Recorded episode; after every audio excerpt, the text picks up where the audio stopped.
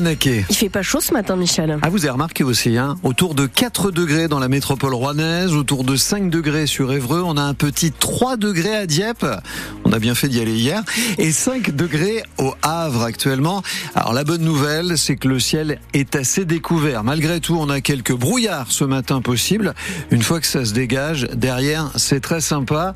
Nous aurons des températures de 10 degrés à Dieppe ou au Havre, 11 degrés à Fécamp, à Rouen et à Évreux une dizaine de degrés à Verneuil ou encore à Gisors, Yvetot et Neufchâtel en Bray aujourd'hui.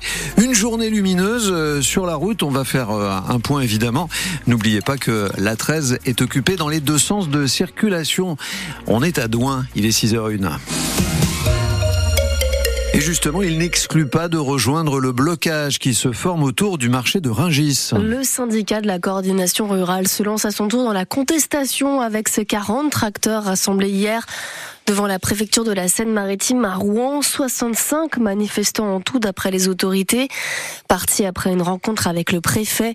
Une première étape pour euh, Sylvain de Beaucher à la tête de la coordination rurale. On a franchi une première étape, on a su se mobiliser. Le premier briefing nous a dit que les gens étaient prêts à repartir parce que beaucoup ont fait leur première manif de leur vie. Hein, c'est quand même une sacrée expérience pour eux. Le bon déroulement de la manifestation et la confiance est en train de s'installer on, va faire en sorte de continuer à mettre la pression sur le gouvernement. Mais par des actions pacifiques comme on a fait aujourd'hui. Ça c'est primordial. tout le monde a ses problèmes. Euh, euh, aujourd'hui, vous avez vu une manifestation extrêmement pacifique. Il n'y a pas eu le moindre débordement et on veut que ça continue comme ça. Parce qu'on se doit de respecter les règles et on ne veut pas mettre le, pays, euh, mettre le bazar dans le pays. Nos seules revendications, notre seul objectif, c'est le revenu des agriculteurs et le maintien de l'agriculture familiale. La mobilisation qui ne faiblit pas après les annonces de Gabriel Attal. Chez nous, la 13 est toujours coupée dans les deux sons ce matin. Jusqu'à 17h ce soir entre Saint-Aubin-sur-Gaillon et Douin. Une cinquantaine d'agriculteurs de l'heure sont toujours au péage de Buchelet, près de Mantes-la-Jolie. D'autres se sont rassemblés hier sur la barrière de péage d'Aumale, sur l'autoroute A29, dans le sens Rouen vers Aumale, à l'appel de la FNSEA et des jeunes agriculteurs. Gabriel Attal qui a annoncé le versement de la PAC sur les comptes euh, directement des agriculteurs d'ici le 15 mars, plus des mesures fiscales pour les éleveurs bovins. Le tout en ajoutant que la crise ne se réglerait pas en quelques jours. Son ministre de l'Agriculture doit aller à Bruxelles cet après-midi pour parler règles européennes. Le chef du gouvernement qui a évoqué tout cela lors de son discours de politique générale hier, dans lequel il a aussi parlé de sa volonté de dé smicardiser la France en faisant une réforme des bas salaires, qui a également annoncé une généralisation du dispositif qui conditionne le RSA à 15 heures d'activité d'ici le 1er janvier 2025. Dispositif qui est expérimenté euh, dans l'heure. Vous retrouvez toutes ces annonces sur francebleu.fr.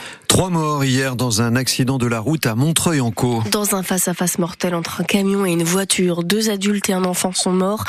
Un bébé d'environ un an est dans un état très grave, transporté au CHU de Rouen. Il y a eu un départ de feu dans la voiture. Les blessés ont dû être désincarcérés. Le conducteur du camion souffre de blessures légères et est très choqué. Il suscite l'inquiétude des riverains. Le chantier d'évacuation des déchets de l'incendie des immeubles verts et acier rive gauche à Rouen. Évacuation compliquée en raison de l'amiante contenue dans les matériaux. Pour le collectif Incendie Pépinière, la transparence affichée n'est pas réelle. Il y a des manquements à la sécurité, selon Nathalie Jamin, à l'origine du collectif. Il avait été dit lors de la réunion publique que tout le chantier serait sous brumisation 24 heures sur 24. Donc il faut entendre que toute partie on va dire touchy, c'est-à-dire susceptible de disperser des fibres d'amiante, serait protégé par la brumisation. Bon bah c'est pas vrai, hein. C'est pas vrai du tout. Il y a un petit brumisateur qui brumise pas grand-chose, qui est à une extrémité du chantier et le tas, l'énorme tas de, de trucs non traités se trouve hors de sa portée et sur celui-là, il n'y a rien. La directrice générale de Rouen Habitat, propriétaire du site, assure de son côté que tout est fait dans le respect des règles. Ariane Massière. Il y a eu deux brumisateurs mobiles plus l'appel, puis ensuite quatre brumisateurs mobiles. Et ce qui est prévu dans le chantier, on n'a pas du tout un seul brumisateur hein, qui, est dans un coin, mais voilà, toutes les interventions, elles sont faites avec une pelle sur laquelle, encore une fois, est positionné un brumisateur qui est fixé hein, sur la pelle, et ensuite des brumisateurs mobiles qui euh, évoluent en fonction de là où la zone de chantier se, se, se trouve. Ariane Massière précise que des prélèvements d'air sont réalisés et analysés toutes les semaines par des laboratoires indépendants. Aucune fibre d'amiante n'a été trouvée. L'état de catastrophe naturelle reconnu à Montivilliers, Harfleur et Fontenay après les inondations du 5 décembre dernier. C'est paru hier au journal officiel. Les sinistrés ont 10 jours pour contacter leur assurance. Du basket et le RMB, quatrième au, classement de Pro B ce matin. Les Rouennais, malgré une lourde défaite contre Boulazac hier, 90 à 69. Défaite aussi pour Évreux, 79 à 70 face à La Rochelle. La Lème Évreux, 16e au classement.